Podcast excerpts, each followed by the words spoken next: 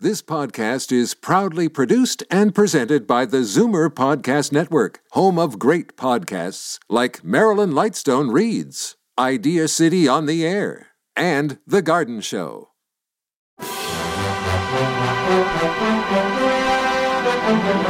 It's Zoomer Radio's Theater of the Mind with Frank Proctor. Open your mind as we fill your head with amazing thrills, chills, and laughs. Theater of the Mind. The best love programs from radio's golden age. Only on Zoomer Radio. Now, here is your master storyteller, Frank Proctor. Well, thank you and welcome to the show.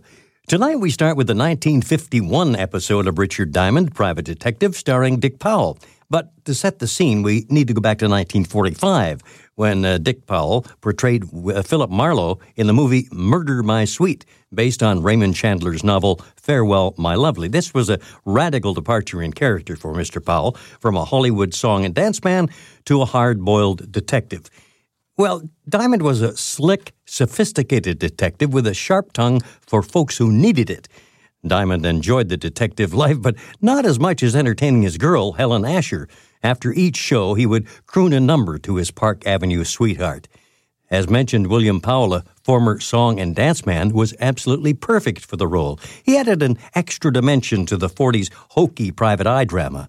Richard Diamond was one of the radio shows which successfully moved to television, with David Jansen, later of uh, fugitive fame, taking on the title role. Now, the opening of the uh, scene in the television show often featured the long, lovely legs of the late Mary Tyler Moore. And by the way, Mary was replaced on the Richard Diamond show when it became known that she owned the mystery legs. With all of that to digest, here's tonight's episode Renee Bennett, or should I say, Renee Benet.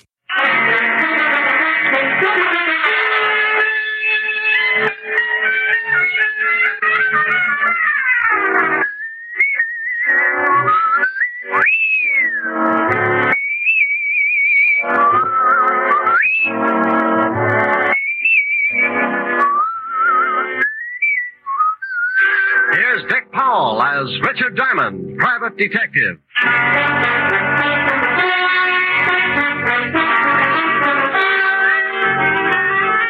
Hello there, this is Diamond. You know, I like to say that. Hello there, this is Diamond. I don't know why. Maybe it's just because I say it all the time. Hello there, this is Diamond. You know, I think it sounds kind of, well, pretty bad. Of course, I'd rather say, hello there, this is I've got a sponsor, Diamond, but that's silly, too, because if I had a sponsor, I wouldn't have time to say, hello there, this is Diamond. I'd be overshining his shoes. Confused? Well, so am I. Want to get really mixed up?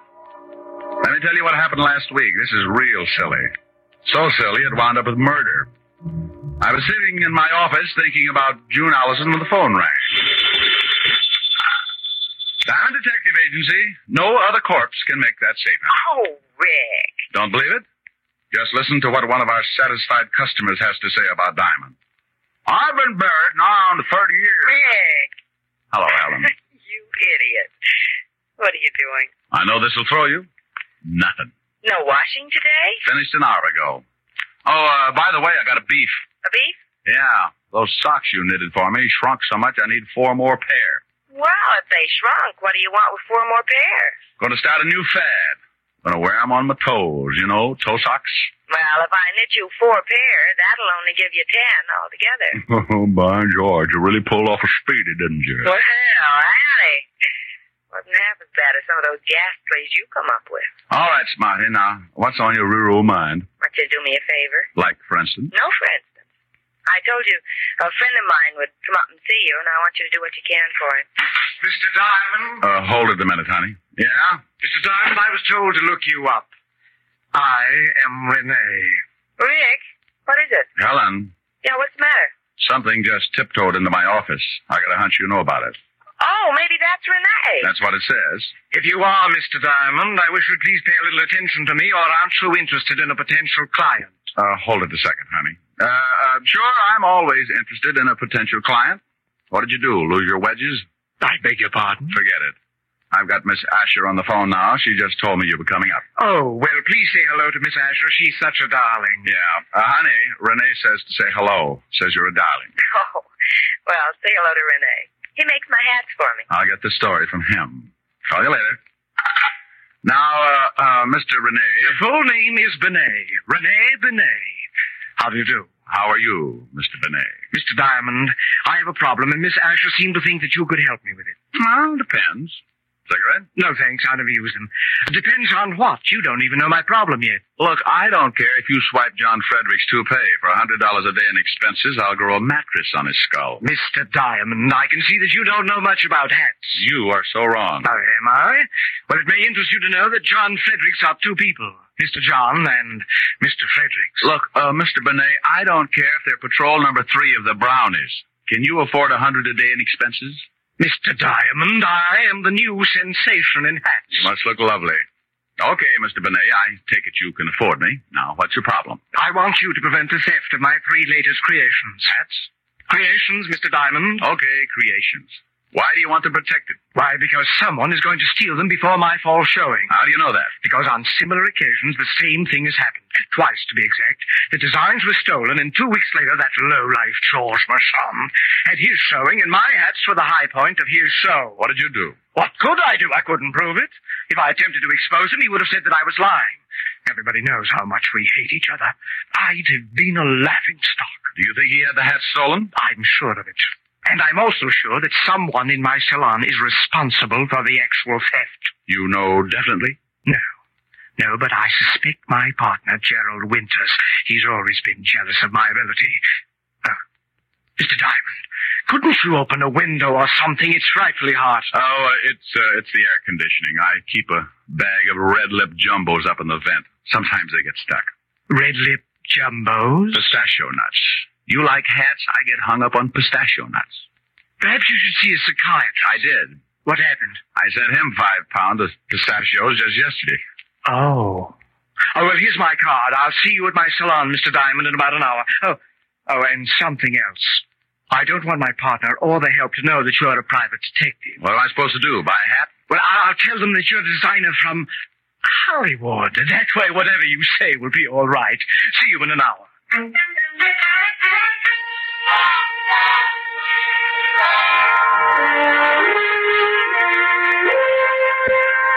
You say this Richard of Hollywood is coming here to look at our new line? That's correct, Lillian. Never heard of him. Well, that's not so surprising, Gerald. There are a lot of people I'm sure you've never heard of, especially the more famous one. I don't like that. Oh, don't you? Well, I'm overjoyed that you're sure of one thing, at least. Now, don't you two start fighting again. I've never heard of this Richard of Hollywood either. Well, he's a, he's a new man, works for the studios. He's made quite a sensation the last year or so. Well, I'm sick and tired of temperamental artists. I'm going back to my office. Well, why don't you do that, Gerald? Keep the books in the black, dear Potter, while I work to pay for your salary. You know, Rennie, someday I'm going to strangle you with one of your own hats. Why don't you buy yourself a barbell instead? Then the next time you get into a bathing suit, there'll be no doubt that you have muscles. Office Oh, boy. How can you two continue like this? It's frightful. Lillian, my love, I would rather join forces with a cobra than to keep on with Gerald, but he has an iron-bound contract that assures him of at least 50000 a year. I'm helpless. Yes, come in.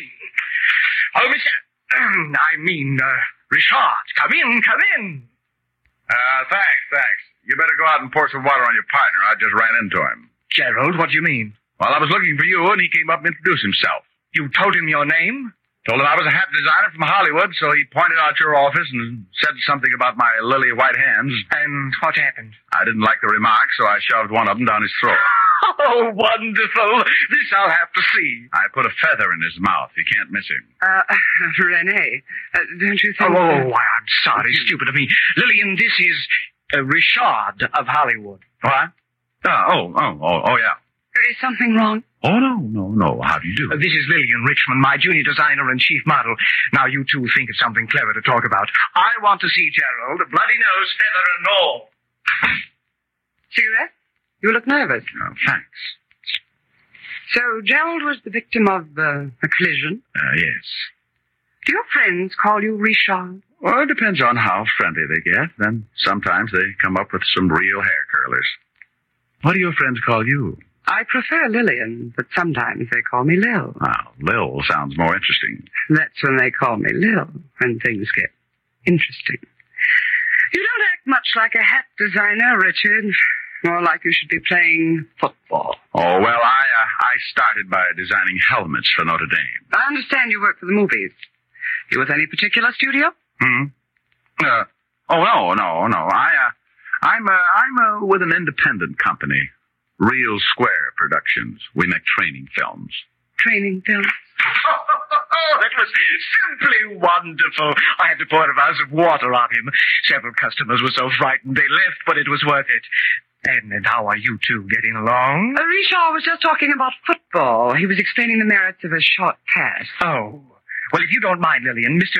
Uh, uh, Richard and I have some business to talk over. Not at all. Get him to tell you how he started by making helmets. Maybe you'll get some new ideas, Renee. Helmets? Oh, my goodness. See you later, Richard. I'll wear my muzzle. Isn't she lovely? She has about as much conscience as a tiger in a chicken coop. Okay, Oh, now, uh, now, what about our business? Oh, of course.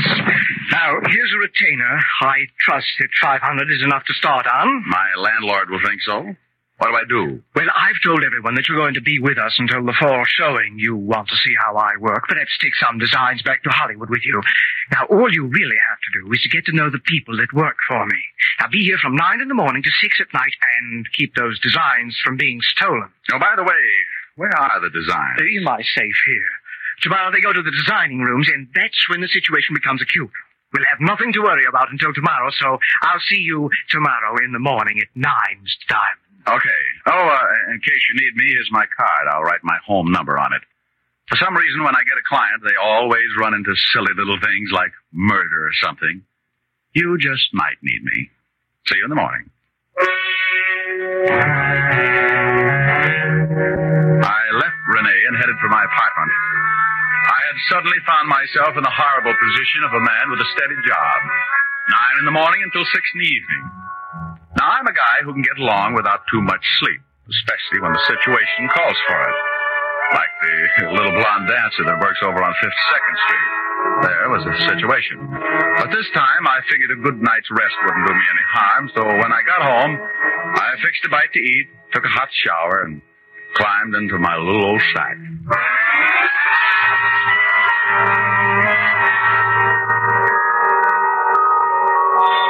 Mm. Mm. Oh, okay. Okay. Mm. Diamond, No, hello, honey. now you stop that. Wake up. Hmm? What? Oh, no, no. Who is it? It's Lieutenant Levinson. I'm a bully for you. What time is it? 4.30 in the morning. Goodbye, Walt. Now you wait a minute. I'm just trying to make things easy on you. And what was that hello honey for? Oh, I was dreaming. What do you mean make things easy for me? At 4.30 in the morning, nothing's easy. I wanted to let you get here under your own steam. I know what a shock it'd be if I sent Otis down there to drag you out of bed. Oh, yeah. Horrible. That old 8 to 8 to 5, the Dracula was loose again. Hey, what do you want me there for? Well, I know you won't be surprised, but there's been a Ritterow killing. Well, so what? So you're mixed up in it. Now get down here. Now, wait a minute. Wait a minute. Who's dead? A guy named Benet, auto accident. Rene Benet? Yeah, I guess that's the way you pronounce it. You see, Otis, you mallethead, you were wrong. It's pronounced Benet, not Benny. That idiot was calling him Rennie Benny. Walt, how did you know I was working for Benet? Your card was found in his pocket. I'm at 125th Street, so come on up as fast as you can. Well, as soon as I get my football helmet off. Football helmet. You sleep in a football helmet? Well, I do. Don't you? Bye.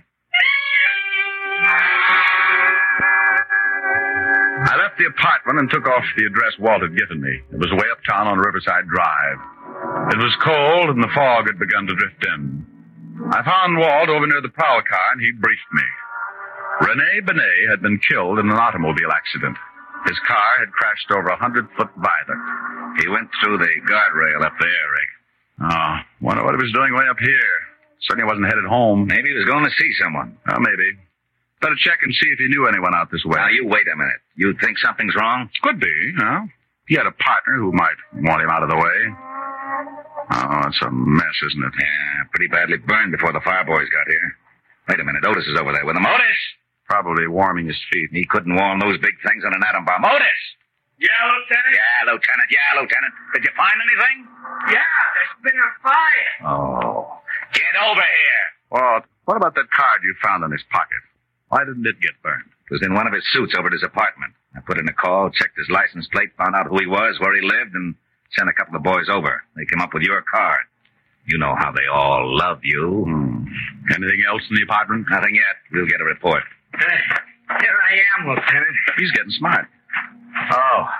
Hello, Shamus. Otis, get the car started. We'll go back to the station and wait for a report about this accident. Uh, yeah. Uh, Lieutenant. No! No. That's right. You touch that siren and I'll throw you out of the car. Oh, guy can't have any fun anymore.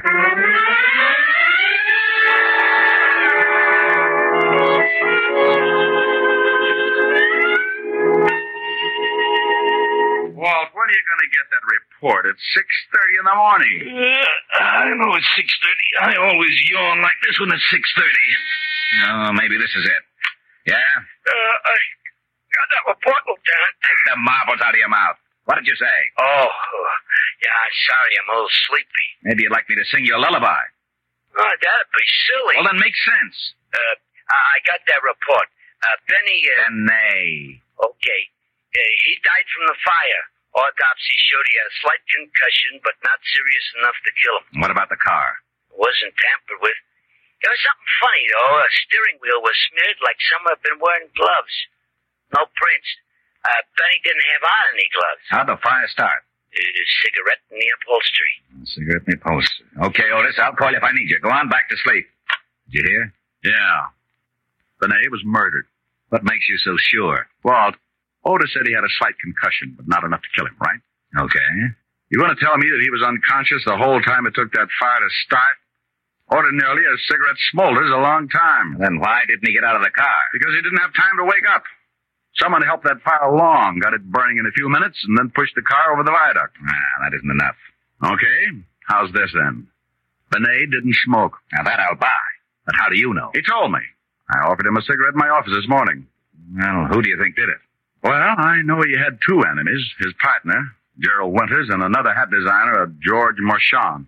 I'll have them picked up. No, no, no. Let him alone for a while. Huh? Let's have some breakfast first and then go down to Renee's salon when it opens.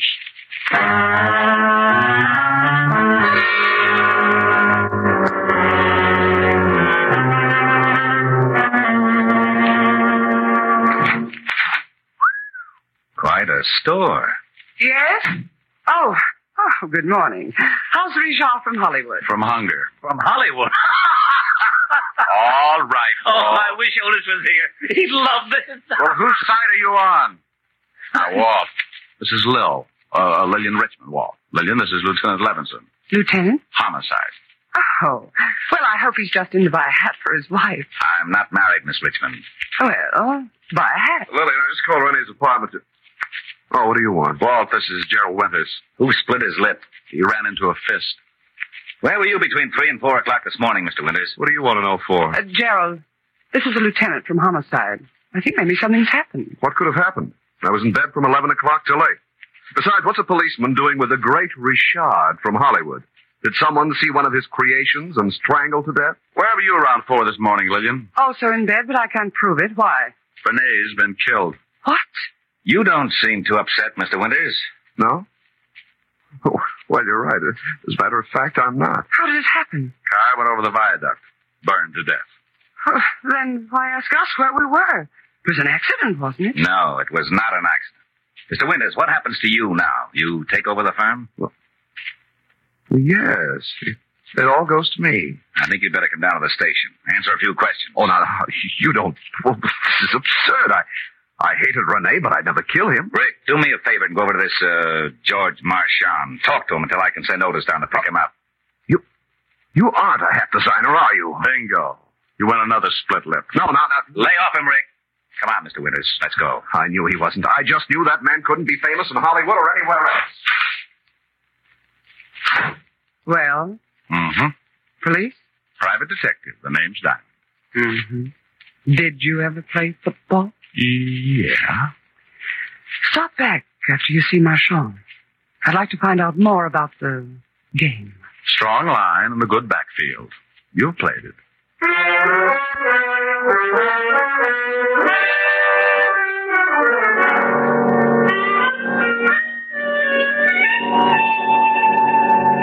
Good morning, good morning, good morning. What can I do for you? Uh, George Marchand? yes. Well, I'm from the police, Mr. Marchand. The police? Your competitor, Rene Benet, was killed last night. What? He was burned to death in his car. Oh, but this is horrible, horrible. But what has Rene's death to do with me? Well, we think he was murdered, and we're trying to find a good motive. Mr. Diamond, it's true that Rene and I were enemies. Everyone knew it, but to think that I would take his life is utterly absurd. Yeah. Where were you about four this morning, Mr. Marchand? Well, I, uh, I was uh, in bed, asleep. Everybody sure had a dull evening. How well do you know Gerald Winters, Rene's partner? Oh, just slightly. How about Lillian Richmond? By reputation only. Uh, one more question. When's your fall showing, Mr. Marchand? In two days? Well, be sure to be around for it. The police get very unhappy if a murder suspect catches the first plane for the border. murder suspect. See you later, Mr. Marshall. I left Marchand counting his pulse and wondering just how much I did know. And if he could have seen what was going on in my little old mind, he might have grown a few white hairs.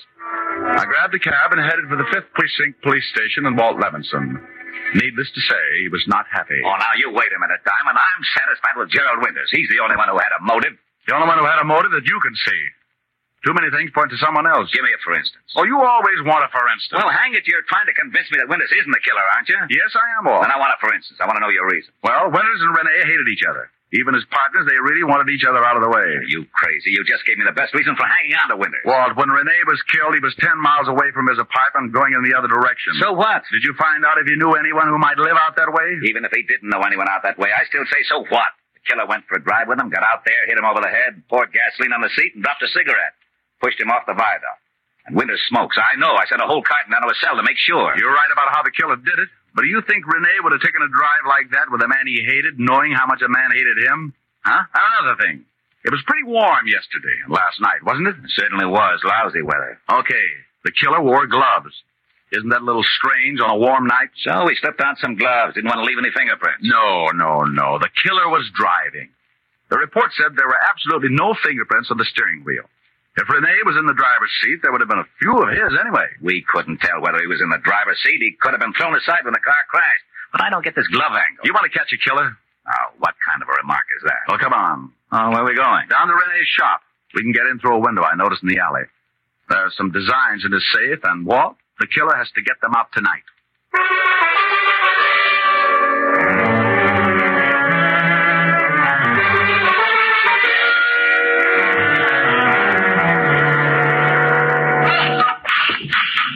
And there you are, Lieutenant. It's Jimmy. Rick, I don't like this. Busting into a place without a warrant. Oh, go on. Climb in and watch out for the burglar alarm. all right. Come on, Otis. Okay.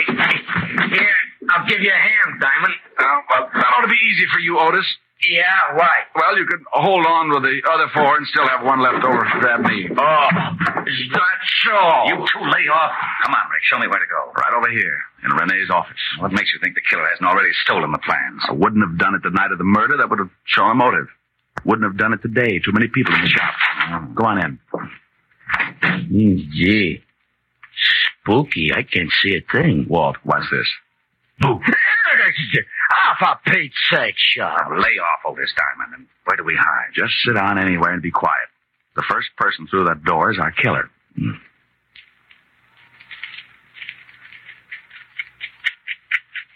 That clock is going to drive me crazy. You want me to shut it off? How do you shut off a clock, stupid? Busted. Oh. Rick, Yeah. I still don't understand why that glove angle is so important. Well, as a single item, it's not so important. But along with the rest, it was the first thing that gave me an idea of the killer. Lieutenant, Yeah? Uh, I think I got it.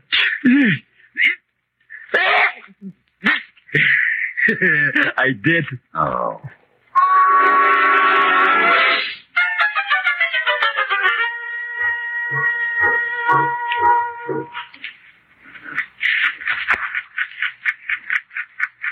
Rick, it's three o'clock. I don't think your killer's going to show. Yeah. I'm getting stiff. Hold it, Walt. I think we have a customer. Hmm? Otis, get up and stand next to that light switch. Flip it on when I tell you. Yeah, right.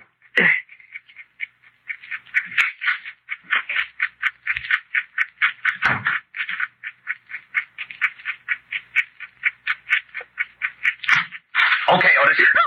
Oh, hello, Lillian. Well, you startled me. What was this all about? What are you doing here? Waiting for you. For me? I, well, I don't understand. I was just coming over to, to pick up some of my sketches. I forgot them this afternoon. So you waited until three in the morning? I had a date. Yeah. Otis, Oh, go out and drag in her date. Now, you wait just a minute. I don't know what this is all about. Oh, But Go you've ahead, no right Otis. to... You're right. Mr. Diamond, would you mind telling me what this is all about? Sure, Lever. Point by point, it goes something like this. Rene Benet was killed by somebody new and trusted. He never would have gone for that riot otherwise. Benet didn't smoke, so the killer was an amateur and started the fire with a cigarette. The killer wore gloves, and it was too hot that night for a man to wear them without looking suspicious. Are you saying that you think I... you killed Benet? Sure you did. on, you. You stick your dirty hand up up. Yeah, here he is, Lieutenant. This is the guy in the car. You little, what is this all about? You better ask Mr. Diamond, although I don't think he'll make much sense. He just accused me of killing Renee. What? Good morning, Mr. Marchand. I thought you didn't know Lillian. Did it, well, um, prior to this evening, I did not. I, I called her because I, I wanted to talk to her about Renee's death. Ah, you're lying. Today at your shop, you call me Mr. Diamond. How did you know my name? Well, uh, you told it to me. Oh, no, no, no. You're fibbing again. I just said I was from the police. Only one person who knew both of us could have called you, and she also knew I was on the way over to your shop. Didn't you, Lil? The name is Miss Richmond. Now prove that I killed Renee. You've got no motive. Well, the designs are enough to start with. You probably suspected I wasn't a hat designer, and you knew you had to work fast if you were going to get those designs to Marchand here before this fall showing. That's not true. Lillian never gave me any designs from Renee. You know, of course, Mr. Marchand, that if we stick your girlfriend with a murder rap, you're an accessory before and after the fact. Mm, What? Sure, maybe you'll, uh, maybe you'll get to sit in a nice electric love seat and hold hands. Oh, but I had nothing to do with the murder. Well, you know about it, and you know who did it. That's enough to put you away for 20 years. Being mixed up in the actual motive might get you life. No, no, no, no. She was the one that did it. She knew Winters would be blamed for it. Oh. Yes, she stole the designs for me because she wanted to ruin Benet and take over his salon, but I did not know she was going to kill him. Why, you dirty little man. You did know it. You did know it. You helped me plan it if I got the best sketches for you. I'll tear your eyes out. Get that away from me! Come on, lady. Let's go. Okay, haul them both out to the car. Rick, I don't know how. Rick. Oh, no. Rick! Oh, why does he always disappear like that?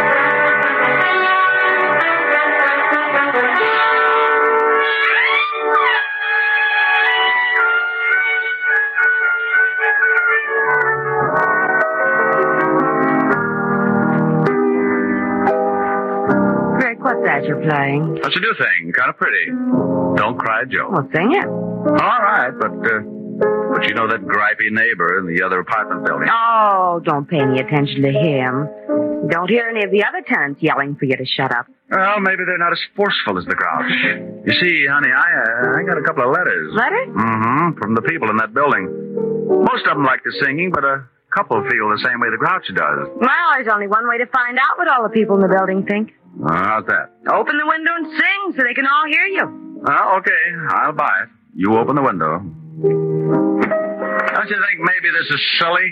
Rick, I like you to sing when you come over here, but I don't want you to do it if no one else does. Now, go ahead. Okay. Don't cry, Joe. Let her go. Let her go. Let her go. Don't cry, Joe. Let her go. Let her go. Let her go. You've got to realize this is the wind up. You'll feel much better once you make your mind up. Don't cry, Joe. Let her go. Let her go.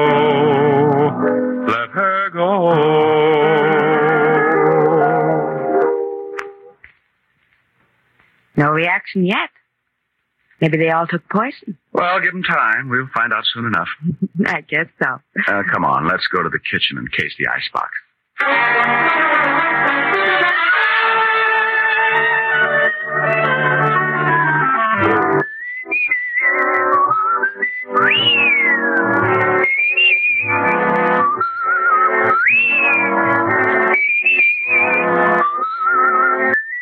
You have just heard Richard Diamond, Private Detective, starring Dick Powell. Helen was played by Virginia Gregg, Lieutenant Levinson by Ed Begley. Also in our cast were Wilms Herbert, I Averback, Kay Brinker, Clark Gordon, and Jay Novello. Music was under the direction of Frank Worth. Richard Diamond is written by Blake Edwards and directed by Richard Sandell. Dick Powell soon will be seen in the screen version of the best-selling novel, Mrs. Mike. Now, this is Eddie King inviting you to be with us again at the same time next week when we will again bring you Dick Powell as Richard Diamond, private detective.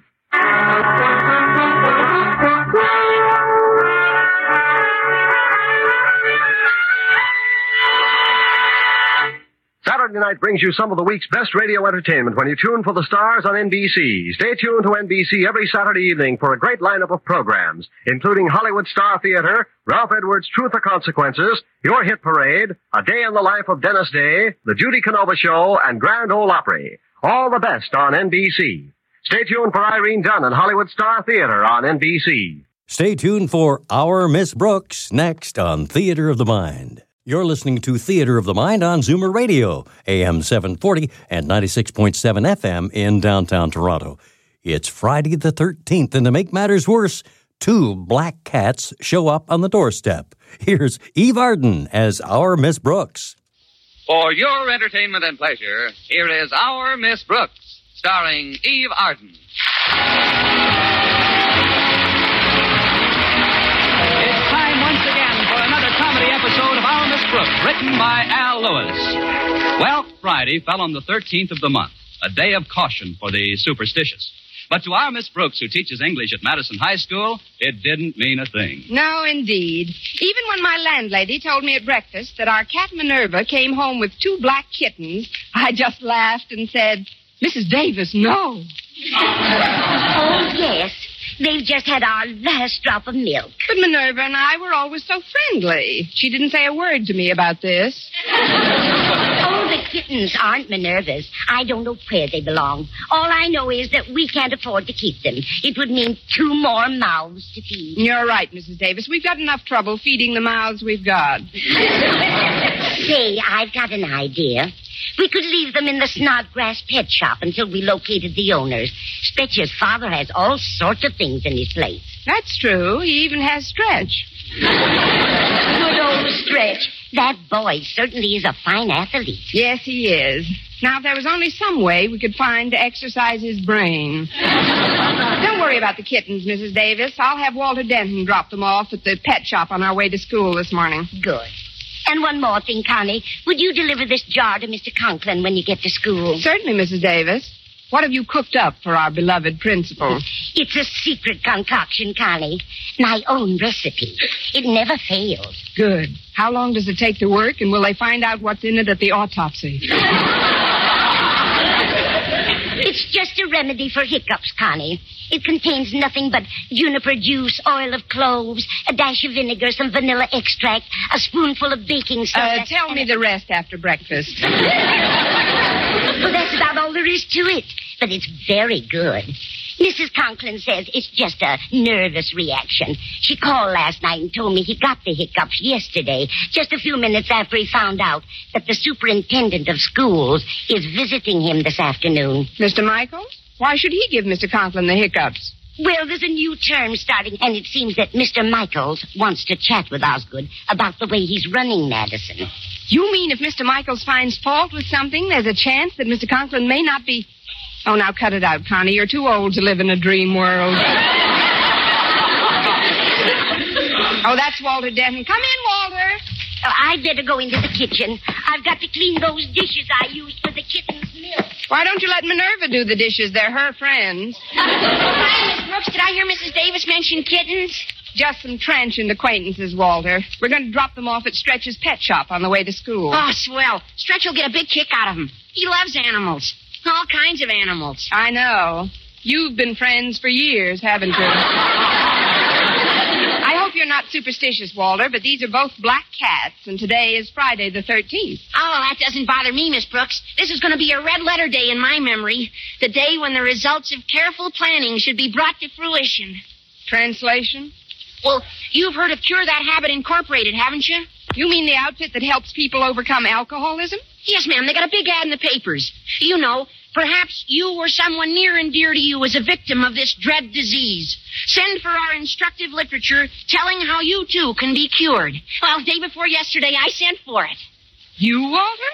I always thought you were strictly a two coke a day man. Oh, I didn't sign my name and address to the request. I printed the name of someone very near and dear to me. Who? Osgood Conklin. Walter, Mr. Conklin doesn't drink. Why, even on New Year's Eve, he just had fruit punch. His proudest boast is that he's a teetotaler. Well, that's the humor of it. When he gets all this stuff in the mail, he'll think that somebody somewhere doesn't believe that he doesn't drink. That thought alone should turn him purple. It'll probably be quite a picturesque spectacle. But I still don't think it's right, Walter. Does Harriet know about this rib? Of course not. She's his daughter. She likes Mr. Conklin. Well, she's bright in other ways. now, come on, Walter. We've got to get started for school if we're going to drop those kittens off. Okay, Miss Brooks. Oh, uh, one thing before we go. Everything I've told you today is strictly confidential. And not that I'm asking for an oath of secrecy or anything. I know that I couldn't possibly feel the admiration and respect for you that I do feel if I thought you rat on me. I mean, betraying my confidence about this joke that I'm pulling. Well, don't worry, Walter. Your secret is safe with me. Miss Brooks, that statement makes me feel warm all over. Really? Sure. In a dangerous practical joke like this, it's great to know that somebody else is in it with you up to her ears.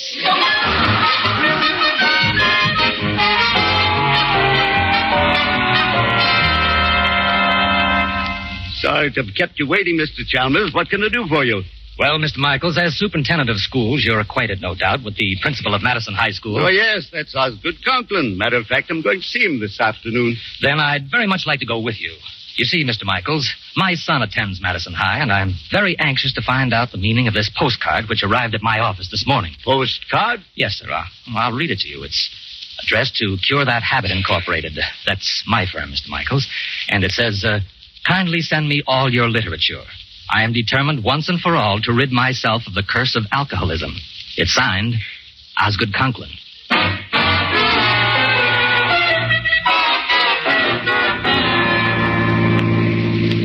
Here we are, Miss Brooks.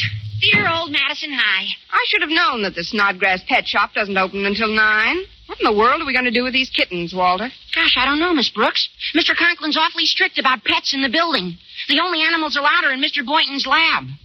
Oh, say, we could keep them in there until lunch period. That's right. Then Stretch could take them over to his dad's shop. Come on, Walter. Let's take them in. Wait a minute. Where are the kittens? I've got them in my sweater pocket. See, uh, here's one. Meow. And uh, here's the other one. So much for Maxine and Laverne. Hello, Miss Brooke. Hello, Patty. I mean, Harriet. hey, Harriet. I-, I gotta run now. I'll talk to you later. Okay, Walter. How does your dad feel, Harriet? Are the hiccups gone? Yes, Miss Brooks. They disappeared about an hour ago. But I'm afraid it isn't permanent. Every time something unpleasant happens, it brings them on again. Well, maybe this remedy that Mrs. Davis sent down will be of some help. I'd better take it into him right now. All right, Miss Brooks. See you in class. Come in.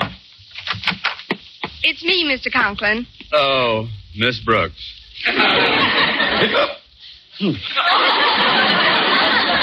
well, they're back. Who's back? Does that answer your question? Maybe you should see a doctor, Mr. Conklin. Saw a doctor yesterday. Pick up. Told me to relax, and they go away. Relax. Pick up. What's in that jar you've got there? It's a hiccup cure that Mrs. Davis asked me to give you. She made it herself. What's in it? Nothing but juniper juice, oil of cloves, a dash of vinegar, some vanilla Eh? extract, and baking soda. I'd rather have the hiccup. Mr. Conklin, and if you haven't got anything else handy, maybe you ought to try some of Mrs. Davis's remedy. Well, I might take just one swallow of the stuff. Give it here. Uh, Well, Mr. Conklin, what does it taste like? it tastes like hiccup. Like like hiccup. Like What's the difference as long as it does the job?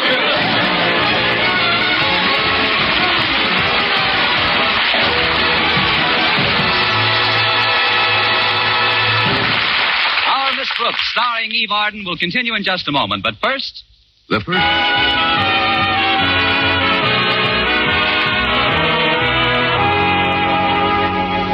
Well, after giving Mr. Conklin an antidote for Mrs. Davis's hiccup remedy, I returned to my classroom and whiled away the hours before lunch by teaching a bit of English. Promptly at noon, I found myself, by the amazing coincidence which occurs daily, at Mr. Boynton's biology lab. Come in. Oh, it's you, Miss Brooks. I'm glad you dropped in. Very glad indeed. Honestly, Mr. Boynton? I should say so. You've got to get these cats out of here. No, don't worry about that. Walter Denton has asked Stretch to pick them up and take them to the Snodgrass Pet Shop. Oh, good. Where are they, Mr. Boynton? Well, I had to keep them over here in a separate cage, away from the white mice. They uh, they were pretty upset. Cats do that to mice as a rule. Nope, here they are.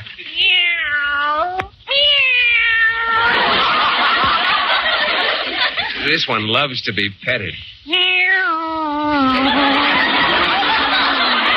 So does this one, for that matter.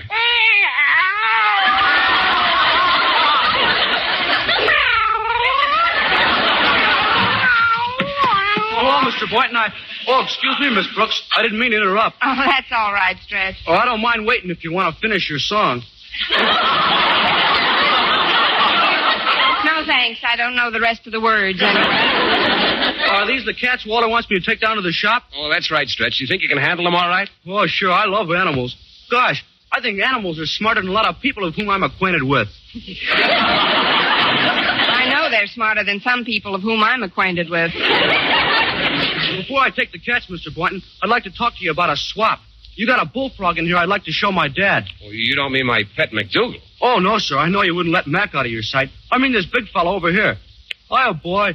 Hiya, big fella. you see? He knows me. Say more, fella. He certainly talks your language. If you'll let me have him, Mr. Boynton, I'll give you Clarence. Clarence? I got him right here in my pocket. There he is. Don't be scared. He's perfectly harmless, isn't he, Mr. Boynton? Well, yes, of course. It's completely non poisonous, Miss Brooks. This little creature's a milk snake. That's right, Miss Brooks. Just a little old milk snake. Must take a pretty shallow bucket.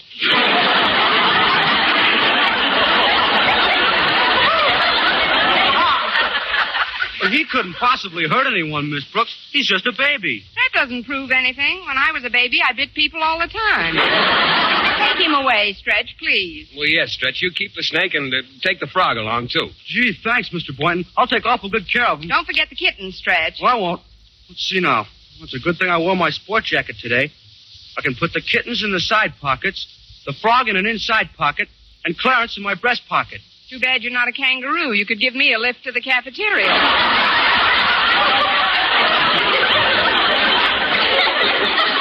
Oh, I'm not going to the cafeteria. I gotta go to the principal's office and clean it up. Mr. Conklin's expecting some high brass down. You mean the chandelier's loose? Oh, No, ma'am. The superintendent of schools is coming here. And that reminds me, Mr. Conklin says that you should inspect his office as soon as I get through and see that everything's spick and span. Me? That's right, Miss Brooks. Well, I better get going. Thanks for the keen frog, Mr. Boynton. Oh, you're welcome, Stretch. See you in a little while, Miss Brooks. Oh, that's just dandy. Now I won't be able to accept your charming invitation to lunch, Mr. Boynton. What invitation? Oh, oh, you mean to lunch? Oh. Gee, Miss Brooks, maybe you could have a quick lunch with me and then inspect Mr. Conklin's office. I hate to disappoint you, Mr. Boynton, but that's just what I'm going to do.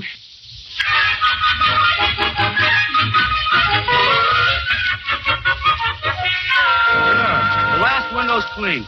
Mr. Conklin's office looks neat as a pin. Don't you think so, Miss Brooks? Let's see. Yes, it looks very nice, Stretch. Mr. Conklin should be very pleased when he gets back from lunch. Oh, I hope so. Now I'll put my jacket back on and get these animals back to the. Hey, wait a minute. They're gone. Who's gone? Everybody. Kittens, the frog, and the snake. She must have crawled out of my pockets when I put my jacket down. Oh, no. Well, they must be in the office somewhere. We've got to find them before... Well, let's see how the place looks. Mr. Conklin. Ah, you've done a very nice job, Stretch. Well, thanks, Mr. You Conklin, can but- run along now. Miss Brooks, you will stay here and help me find some papers. Oh, Yes, sir. but, Mr. Conklin... I've already thanked you, Snodgrass. Now go. now then, Miss Brooks, I've been trying to locate the semi-annual report I made to the Board of Education six months ago. Will you kindly look in the top drawer of my desk while I try the closet here? Very well, Mr. Conklin. Uh, it's not in there. You hardly looked, Miss Brooks. I saw enough. It's Not in here either. Oh, it must be in this drawer. Let me look for myself. You were right, Miss Brooks. There's nothing in there but a cat. Well, maybe it's in this other drawer. No, just another cat. Well, in that case, I'll simply have. Just another cat! Miss Brooks, what are those two cats doing in my desk? Maybe they're looking for the report, too. Uh, they, they might have strayed in through an open window, Mr. Conklin. I'll have them removed at once. Well, see that you do. But first, go look in my filing cabinet. yes, sir. Uh, look under letter B. Yes, sir. What are you doing in here? You should be filed under F. it's not in here, Mr. Conklin. Well, it must be somewhere. Let me look. Uh, what's in this badge? Uh, let's see. One letter from Boys Town, my Beaver Patrol badge, one communication from the board, one frog, an invitation to the Elks barbecue, another notice of a board meeting, a letter from.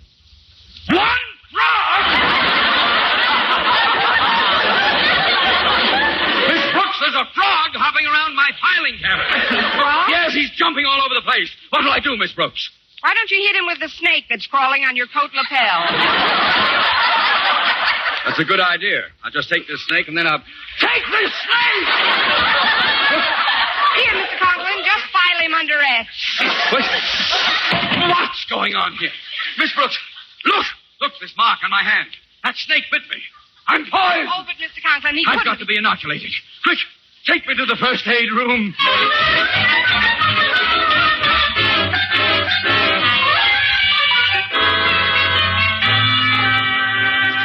Now, just sit in that chair and relax for a minute, Mr. Conklin. I'll be right back. As you say, Miss Brooks. Hiya, Uh, Miss Brooks. I got all the animals out of Mr. Conklin's office. Good. For a while there, he thought the snake bit him, but I've convinced Mr. Conklin that the mark on his hand is just a bruise. In fact, I was looking for some rubbing alcohol, but they seem to be out of it in first aid. I'll get you some over at the gym. But first, I'd like to cheer Mr. Conklin up a bit.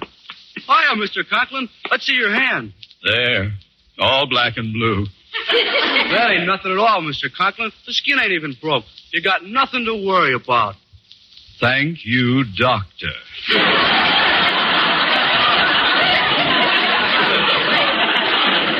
now that. Now that. There they are again. Oh, don't worry about them, Mr. Conklin. I didn't expect you'd be concerned, Miss Brooks. Well, frankly, after hearing nothing but mouse and all day, it's a relief to hear a.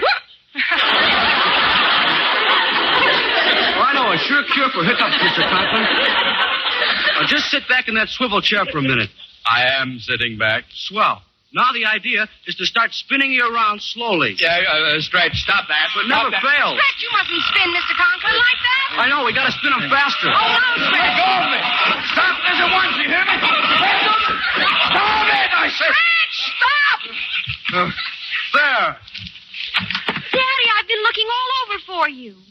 Who are these girls who just came in? It's me, Daddy. Harriet. Oh, Mr. Michaels is waiting for you in your office. Oh, oh, thank you, Harriet. Just get up. Who? Oh, I can hardly stand. I'm so dizzy. Maybe you ought to spin around the other way for a while. Well, let me help you, Mr. Conklin. I'll deal with you later, boy. Meanwhile, Miss Brooks, you go ahead and tell Mr. Michaels I'll be right there. I'll lean on Harriet and stretch until I feel a little stronger.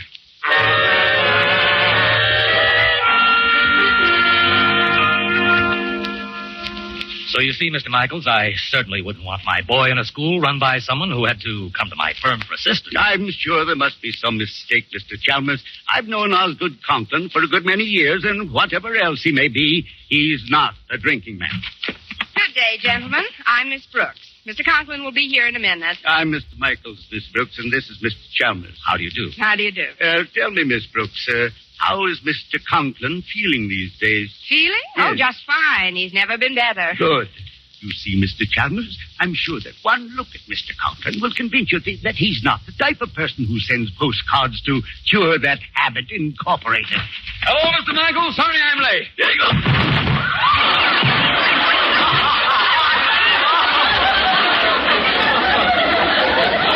Let me help you up, Mr. Conklin.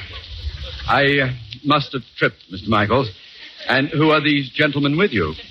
These gentlemen are Mr. Chalmers. Shake hands with the one in the middle.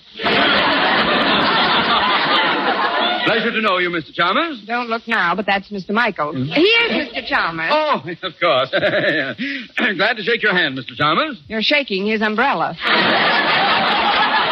What seems to be the matter, Mr. Conklin? Having trouble with your vision? Uh, yes, yes, that's it. I broke my glasses this morning. Well, I'll get over here and sit down at my desk.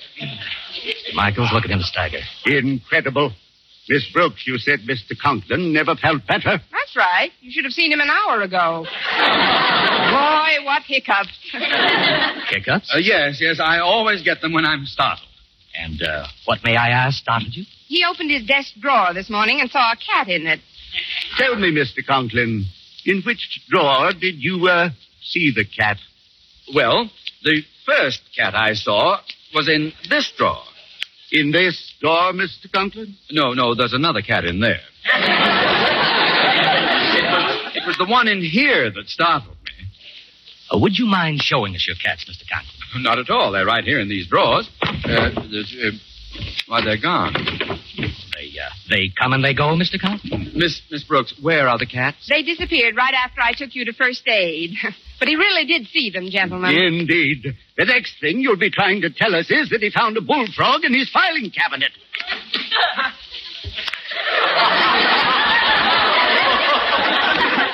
How did you know? Bullfrog, too? There must be some error here. Yes, he was filed under B instead of F. Well, Mr. Michaels, do you believe me now? I'm afraid I do, Mr. Chalmers. Compton, I don't want to seem unnecessarily cruel, but if you want to stay on as principal of this. Uh, pardon me, folks. Uh, here's your alcohol, Mr. Conklin. I'll take it, Fred. Miss Brooks, that alcohol is for Mr. Compton. Yes, it's for where the snake bit him.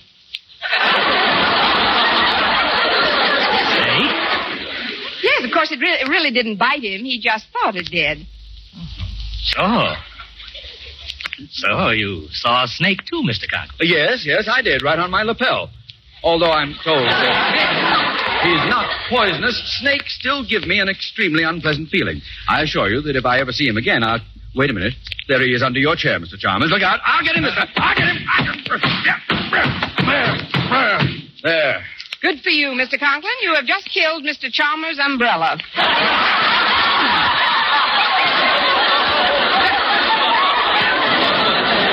Getting out of here. This man is dangerous. I'll go with you, Mr. Chalmers. As for you, Mr. Compton, I'll talk to you again when you're sober. Sober? Mr. Chalmers here is the head of Cure That Habit Incorporated. Oh, no. This card he received yesterday will explain why he called on me this morning. Good day. Cure this habit incorporated? What has that got to do with me? Miss Brooks, read this card for me. It says, kindly send me all your literature. I am determined once and for all to rid myself of the curse of alcoholism. And it's signed Osgood Conklin. Poor soul.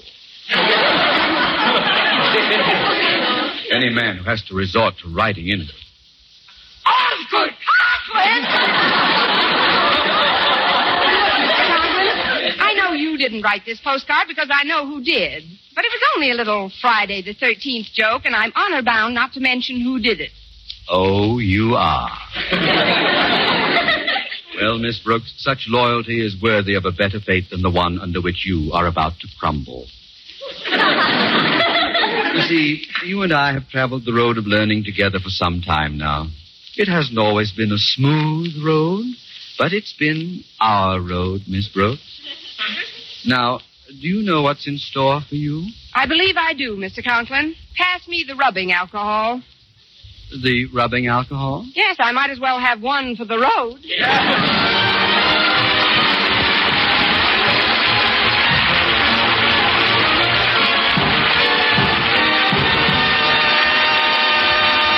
Eve Arden as our Miss Brooks returns in just a moment, but.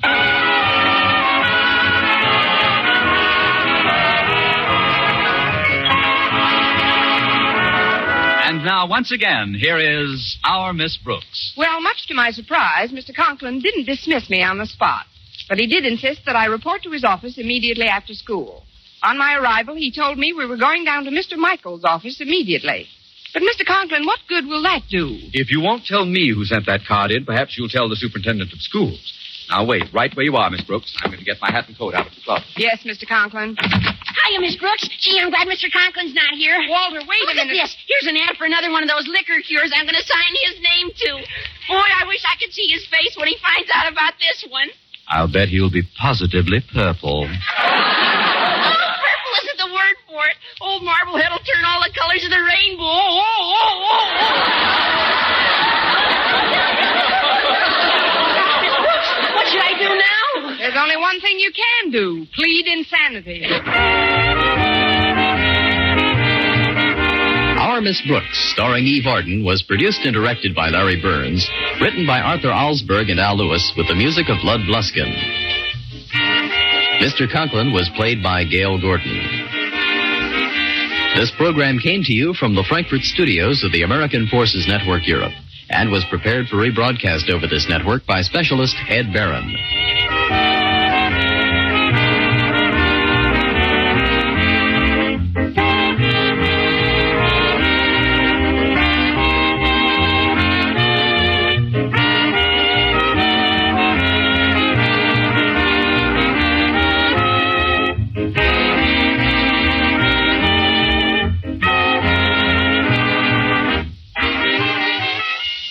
Well, thank you for listening. Tomorrow night it's Phil Harris and Alice Faye, followed by Fibber McGee and Molly.